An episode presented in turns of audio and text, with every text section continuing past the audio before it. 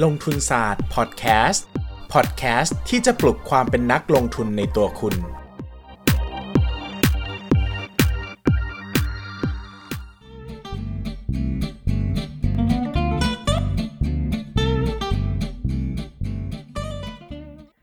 วัสดีครับ ยินดีต้อนรับเข้าสู่รายการลงทุนศาสตร์พอดแคสต์รายการที่จะมาปลุกความเป็นนักลงทุนในตัวคุณ วันนี้กลับมาพบกันอีกครั้งแล้วนะครับ กับหัวข้อที่หลายคนตั้งคำถามเข้ามานะครับ จนผมบอกว่าต้องยกขึ้นมาทำเป็นหนึ่ง episode แล้วแหละเพราะว่ามีคนสนใจค่อนข้างเยอะมากทีเดียวนะครับคำถามคือ สลากออมทรัพย์นะครับ สลากออมสิน สลากธกสคุ้มไหม ซื้อหรือไม่ซื้อดีนะครับ วันนี้เราจะมาพูดคุยกันถึงสินทรัพย์ในกลุ่มนี้นะครับ ก็คือสลากออมสิน สลากธกส สลากทอสนะครับ เรียกรวมๆกันว่าสลากออมทรัพย์นะครับ สลากออมทรัพย์นะครับคืออะไรนะครับ สลากออมทรัพย์ก็คือการลงทุนนะครับคล้ายๆกับการฝากเงินนะครับก็คือเราจะนำเงินเนี่ยไปซื้อสลากออมทรัพย์นะครับโดยสลากออมทรัพย์เนี่ยมีเงื่อนไขว่าจะจ่ายดอกเบี้ยให้เราเมื่อเราถือครองครบกำหนดนะครับลักษณะตรงนี้จะคล้ายกับเงินฝากประจำ เพียงแต่สลากออมทรัพย์เนี่ยจะมีเงื่อนไขหลายอย่างเพิ่มเติมเข้ามา เช่น ถ้าถือไม่ครบกำหนดระยะเวลาอาจจะได้ดอกเบี้ย แต่ได้ไม่ครบตามที่หน้าตั๋วสลากบอกนะครับ เช่น เราบอกว่าถือ 3 ปีได้ดอกเบี้ย 3%ก็คือประมาณ 1%ต่อปีเนอะแต่ถ้าเราถือแค่ปีเดียว เราอาจจะได้ 0.7 ก็ได้ก็คือได้ไม่ถึง 1%ต่อปีนะครับแบบนี้ก็คือจะมีเงื่อนไขอื่นเพิ่มเติมเข้ามาด้วยนะครับ เงื่อนไขที่ 2 ที่หลายคนสนใจมากก็คือ สลากออมทรัพย์เหล่านี้สามารถลุ้นหวยได้นะครับ ไม่ว่าจะเป็นสลากออมสิน สลากทกสสลากทออสนะครับ จะมีการประกาศรางวัลนะครับ ซึ่งรางวัลตรงนี้เนี่ยเราจะไปเทียบกับเลขท้ายของเรา ว่าเรามีเลขท้ายที่ตรงกับฉลากที่เขากำหนดไว้หรือไม่นะครับ ถ้ามีตรงที่กำหนดเราก็จะได้รางวัลนะครับ รางวัลก็มีตั้งแต่เลขท้าย 2 ตัวเลขท้าย 3 ตัว รางวัลที่ 5 ที่ 4 ที่ 3 ที่ 2 ที่ 1 คล้าย ๆ กับสลากกินแบ่งรัฐบาลเลยครับ จุดเด่นก็คือสลากออมสินสลากทกสสลากออมทรัพย์ทั้งหลายทั้งแหล่เนี่ยลุ้นหวยไปด้วย แต่ถ้าถูกหวยกินคือไม่ถูกเราก็ยังได้ดอกเบี้ยจากการฝากเงินอยู่ดีนะครับ ดังนั้นมันจึงเป็นการเสริมสร้างเขาเรียกว่าอะไรเสริมสร้างทัศนคติ แล้วก็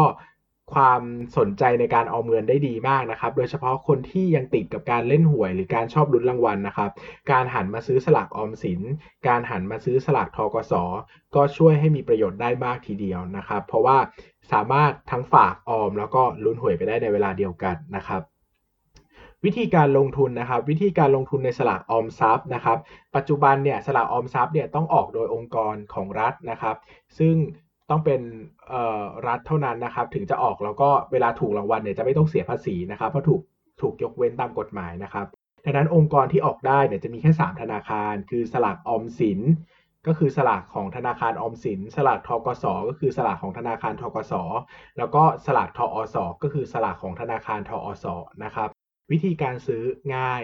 มากๆนะครับ เดินเข้าไปที่ธนาคารเลยครับ บอกเขาว่าอยากซื้อสลากออมสินอยากซื้อสลากทกสอยากซื้อสลากทอสนะครับเขาก็จะมีใบมาให้เราเขียนเป็นคล้ายๆใบเปิดบัญชีนะครับหลังจากนั้นเนี่ยเราก็จะมีใบเป็นเขาเรียกว่าเหมือนเป็นใบโพยมาว่าเรามีเลขที่เท่าไหร่ถึงเท่าไหร่บ้างนะครับ ซึ่งปัจจุบันนี้นวัตกรรมไปไกลมากแล้วนะครับ แต่ก่อนจะเป็นคล้ายๆ กระดาษ1ใบ หรือบางที่ก็เป็นเหมือนสมุดบัญชีนะครับ ปัจจุบันเนี่ยสามารถดูในแอปพลิเคชันได้นะครับ สามารถสั่งซื้อสั่งขายในแอปพลิเคชันได้เลยนะครับ หลังจากเปิดไปแล้วครั้งแรกนะครับ ซึ่งก็จะดีมากสำหรับคนที่อยากจะออมเพิ่มเติมต่อเนื่อง เพราะว่าเออเก็บไว้ก็เงินก็เฉาเอาไปลองลุ้นหวยดีกว่าเผื่อจะเป็นดวงจะดีขึ้นมานะครับ จะกลายเป็นเศรษฐี10ล้าน 20 ล้านขึ้นมาใครจะรู้นะครับ ดังนั้นเนี่ยก็ลงทุนง่ายมากๆนะครับ ก็ไปที่ธนาคารที่ท่านสนใจนะครับ แล้วก็แจ้งเขาว่าโอเค จะทำฉลากซื้อสลากเหล่านี้ประมาณนี้ต้องทํำยังไงบ้างนะครับเขาก็จะแนะนำนะครับ ข้อดีข้อเสียมีอะไรบ้างนะครับ ข้อดีนะครับ ข้อแรกก็คือ1นะครับสามารถฝากออมแล้วก็ลุ้นหวยได้ในเวลาเดียวกันนะครับ เราสามารถเล่นกึ่งกึ่งคล้ายๆ จะเล่นหวยนะครับ แต่ก็ต้องยอมรับว่าโอกาสในการถูกเนี่ยมันจะน้อยกว่าสลากกินแบ่งรัฐบาลเยอะนะครับ แล้วก็ เวลาได้รางวัลเนี่ยเงินไม่ได้มากเท่าสลากกินแบ่งรัฐบาลนะครับ เพราะว่า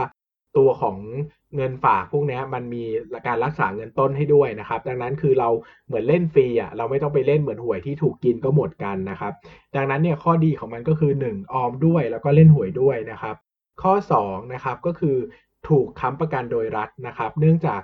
เงินฉลากพวกนี้นะครับจะถูกค้ำประกันเงินต้นนะครับ พอถูกรับประกันเงินต้นเนี่ยแล้ว องค์กรที่ออกเนี่ยเป็นองค์กรของรัฐนะครับ ดังนั้นเนี่ยถ้าใครต้องการความมั่นคงถาวรมากๆนะครับสลากออมทรัพย์พวกนี้มีความมั่นคงสูงมากๆนะครับ เพราะว่าทุกธนาคารที่อยู่เบื้องหลัง เป็นธนาคารของรัฐหมดนะครับเราสามารถค่อนข้างจะมั่นใจได้เลยว่า ในระยะยาวไม่ว่าจะเกิดวิกฤตเศรษฐกิจอะไรขึ้นนะครับ ถ้ารัฐไม่ล่มสลายไปเสียก่อนนะครับ เราก็จะยังได้เงินคืนแน่นอนนะครับ ข้อดีอีกข้อหนึ่งที่คนไม่ค่อยพูดถึงนะครับ ก็คือสามารถใช้ไปเป็นหลักค้ำประกันได้นะครับ โดยสมมุติเราจะเอาสินทรัพย์นะครับ ไปค้ำในการกู้ยืมเงินนะครับ หรือใช้ในการทำธุรกรรมต่างๆนะครับ ถ้าเป็นหุ้นนะครับ หรือเป็นกองทุนรวมพวกนี้จะค้ำประกันไม่ได้นะครับ เพราะว่าเขาถือว่ามันเป็นสินทรัพย์ที่มีความเสี่ยงค่อนข้างสูงนะครับ ต่างจากสลากออมทรัพย์นะครับ สลากออมทรัพย์หรือพวกพันธบัตรรัฐบาลเนี่ยสามารถไปค้ำประกันได้นะครับ ดังนั้นใครจะไปกู้ สมมุติว่าเราบอกว่าเรามีเงิน 10 ล้าน แต่เรารู้สึกว่าเราอยากจะกู้ซื้อบ้าน โดยที่เรารู้สึกว่าเราอยากจะทยอยผ่อนไปเรื่อยๆนะครับ เพราะว่าเราไม่อยากจะใช้เงินก้อนตูมเดียว สมมุติว่าเราบอกว่าเราจะซื้อบ้าน 10 ล้าน แต่เรามีเงิน 10 ล้านนะ แต่ยังไม่เอาเงินสดไปซื้อ เพราะว่าเดี๋ยวลูกจะต้องเข้าโรงเรียนจะต้องใช้เงิน แต่มันอาจจะ4-5 ปีอะไรเงี้ยนะครับ เราก็สามารถเอาสลากออมสินเนี่ย ไปค้ำประกันในการกู้ซื้อได้นะครับ ก็สามารถเป็นหลักฐานให้ธนาคารได้เหมือนกันนะครับ รวมถึงใช้ในการทำธุรกรรมต่างๆ เช่น ใช้ในการค้ำวงเงินนะครับ ของการซื้อขายหุ้นก็ทำได้เหมือนกันนะครับ นี่คือข้อดีนะครับข้อเสียนะครับที่เห็นชัดที่สุดแล้วก็เป็นข้อเสียที่หลายคนอาจจะไม่สนใจสินทรัพย์นี้เลยนะครับ ก็คือผลตอบแทนค่อนข้างต่ำนะครับ โดยทั่วไปเนี่ยเริ่มต้นเนี่ยมันจะอยู่ที่ประมาณ 0.4%ต่อปีนะครับ ซึ่ง โอ้โห หลายคนฟังแล้วช็อกมากนะครับ น้อยกว่าเงินฝากประจำอีกนะครับ แต่ก็ต้องอธิบายอย่างนี้นะครับว่าเราจะคิดผลตอบแทนเฉพาะดอกเบี้ยไม่ได้นะครับ เพราะว่าจริง ๆ แล้วเนี่ยเราจะได้ผลตอบแทนจากการถูกหวยด้วยนะครับ ซึ่งถ้าเราซื้อหวย ถ้าเราซื้อสลากออมสินเนี่ยหรือสลากทกสสลากทอสทั้งหลายทั้งแหล่เนี่ยจนมากขึ้นถึงระดับหนึ่งนะครับ มันจะเป็นการการันตีว่าเราจะต้องถูกทุกงวดนะครับ ยกตัวอย่างเช่น ถ้าเราซื้อสลากออมสินนี่ผมยกมาเป็นตัวสลากออมสินเงินพิเศษ 3 ปีนะครับ ถ้าซื้อน้อยกว่า 5 0 0 0 0นบาทเนี่ย จะการันตีผลตอบแทนแน่ ๆ อยู่ที่ปีละ 0.4%ต่อปีนะครับ แต่ถ้าซื้อตั้งแต่ 5 0 0แสนบาทขึ้นไป แต่ไม่ถึง 5 ล้านนะครับจะการันตีผลตอบแทนแน่ ๆ อยู่ที่ 1.12%ต่อปีนะครับ เนื่องจากเราจะถูกเลขท้าย 2 ตัวทุกงวดเลยนะครับ และไอ้ถูกเนี่ยมันก็จะบูสต์ผลตอบแทนขึ้นมาค่อนข้างสูงมากนะครับ จาก 0.4 เป็น 1.12แน่นะครับ ถ้าใครซื้อมากกว่า 5 ล้านนะครับ ผลตอบแทนจะเปลี่ยนเป็น 1.264%ต่อปีนะครับ ก็ถือว่าสูงมากทีเดียวนะครับ เพราะว่าก็จะถูกเลขท้าย 3 ตัวทุกงวดด้วยเหมือนกันนะครับ สังเกตนะครับว่าผลตอบแทนเนี่ยจะค่อนข้างสูงเกือบเกือบจะถึงเงินฝากประจำเลยทีเดียวนะครับ แต่ก็ยังมีโอกาสได้ลุ้นหวยด้วย ซึ่งตัวนี้นะครับจะเป็นเรื่องที่ดีมากๆเลยนะครับ เพราะว่าถ้าเราฝากเยอะเราก็จะมีโอกาสได้ผลตอบแทนเยอะนะครับ แต่ฝากน้อยไม่ได้แปลว่าผลตอบแทนจะน้อยนะครับ ผมเคยถูกหวยสลากออมสินเนี่ยคิดเป็นผลตอบแทนต่อปีแล้วอะ20%ต่อปีอะสูงมากนะครับ สูงมากๆนะครับ จนผมแบบโห มันดีขนาดนี้เลยหรอนะครับ ก็ตอนนั้นก็ตกใจมากแต่ก็สนุกมากนะครับ ตอนนั้นก็ซื้อไว้ซื้อตอนเข้าตลาดตอนเริ่มเริ่มต้นศึกษาเรื่องการเงินการลงทุนใหม่ๆนะครับ ก็ผมก็หันมาซื้อพวกนี้แหละครับ เพราะว่าความเสี่ยงยังไม่สูงนะครับ แล้วก็คิดว่าเหมาะกับตัวเองดีนะครับ สุดท้ายนี้นะครับก็ถามว่าใครเหมาะกับการซื้อสลากออมสิน สลากทกส สลากทอสสลากออมทรัพย์บ้างนะครับ ผมก็อยากจะให้มุ่งเน้นไปกลุ่มคนที่หนึ่งเลยคือรับความเสี่ยงได้ไม่มากนักนะครับ เพราะว่าสลากออมสินเหล่านี้นะครับ ผลตอบแทนไม่มากก็จริง แต่เรื่องความเสี่ยงก็น้อยมากเหมือนกันนะครับ แล้วก็จะดีมากนะครับ จะดีมากถ้าสามารถเปลี่ยนทัศนคติหรือ ปกติวิสัยในการลงทุนของเขานะครับ ที่ปกติอาจจะชอบเล่นหวยนะครับ มาลองซื้อสลากออมสินสลากออมทรัพย์พวกนี้ได้นะครับ เพราะว่ามันจะทำให้เราสามารถเป็นจุดเริ่มต้นในการออมที่ดี นอกจากนั้นระหว่างออมก็ยังถือว่าเป็นมีความสนุกระหว่างทางให้ลุ้นอีกด้วยนะครับดังนั้นคุณพ่อคุณแม่คุณน้าคุณย่าคุณอาคุณยายของใครนะครับ ชอบเล่นหวยนะครับ ก็อาจจะลองชวนมาซื้อที่สักพันบาททิ้งไว้นะครับ วันหนึ่งเขาถูกเขาอาจจะชอบมากขึ้น แล้วก็ซื้อเพิ่มมากขึ้นก็ได้นะ ใครจะรู้นะครับ ก็ อาจจะค่อยๆทำไปหรือว่าอาจจะซื้อเป็นของขวัญให้เขาก็ได้นะครับ ซื้อให้คุณแม่สัก5,000บาทหมื่นบาทนะครับแล้วให้เขาถือไว้วันหนึ่งเขาถูกก็อาจจะหันมาลงทุนในแบบนี้มากขึ้น แล้วก็เปลี่ยนทัศนคติด้านการลงทุนให้ดีขึ้นก็เป็นไปได้เหมือนกันนะครับ ดังนั้นเหมาะกับคนที่ต้องการความเสี่ยงไม่มากนะครับ แล้วก็ออมระยะยาวหน่อยสัก 3 ปีอย่างเงี้ยนะครับ ไม่เหมาะกับคนที่ต้องใช้เงินในระยะสั้น เช่นใช้ถ้าใช้ เกิน1ปีเนี่ยพอฝากได้นะดอกเบี้ยจะน้อยหน่อยแต่ก็ได้ลุ้นหวยแต่ถ้าต่ำกว่า 3 เดือนเงี้ยไม่ได้แล้ว เพราะว่าเขาจะกินเงินต้นด้วยนะครับ ก็เลือกระยะเวลาที่เหมาะสมแล้วก็ค่อนข้างดีนะครับ ความจริงไม่ต้องถือครบ 3 ปีก็ได้นะครับ ขายก่อนก็ได้ เราก็จะสามารถนำเงินออกมาใช้จ่ายได้เหมือนกัน แต่ดอกเบี้ยอาจจะน้อยหน่อย แต่ก็ไม่ถึงขั้นว่าไม่ได้เลยนะครับ วันนี้ก็จบเนื้อหาเพียงเท่านี้แล้วนะครับ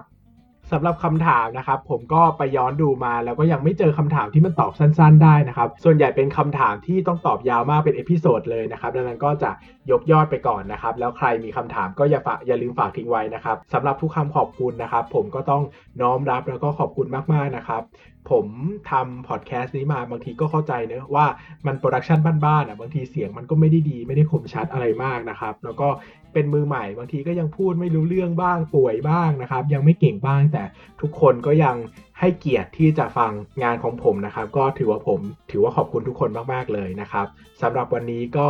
ขอบคุณทุกคนมากนะครับ ใครชอบอย่าลืมกดไลค์กดแชร์กัน แล้วก็อย่าลืมกด subscribe ในช่องทางที่คุณรับฟังพอดแคสต์นี้อยู่นะครับ ครั้งหน้าจะกลับมาด้วยเรื่องไหน อย่าลืมทิ้งคำถามไว้นะครับ หรือว่าอย่าลืมฝากประเด็นไว้ที่จะมาทำพอดแคสต์กัน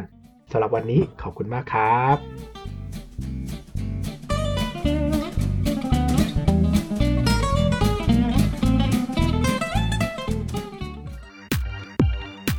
อย่าลืมกดติดตามลงทุนศาสตร์ในช่องทาง podcast player ที่คุณใช้ แล้วกลับมาปลุกความเป็นนักลงทุนกันใหม่ในลงทุนศาสตร์พอดแคสต์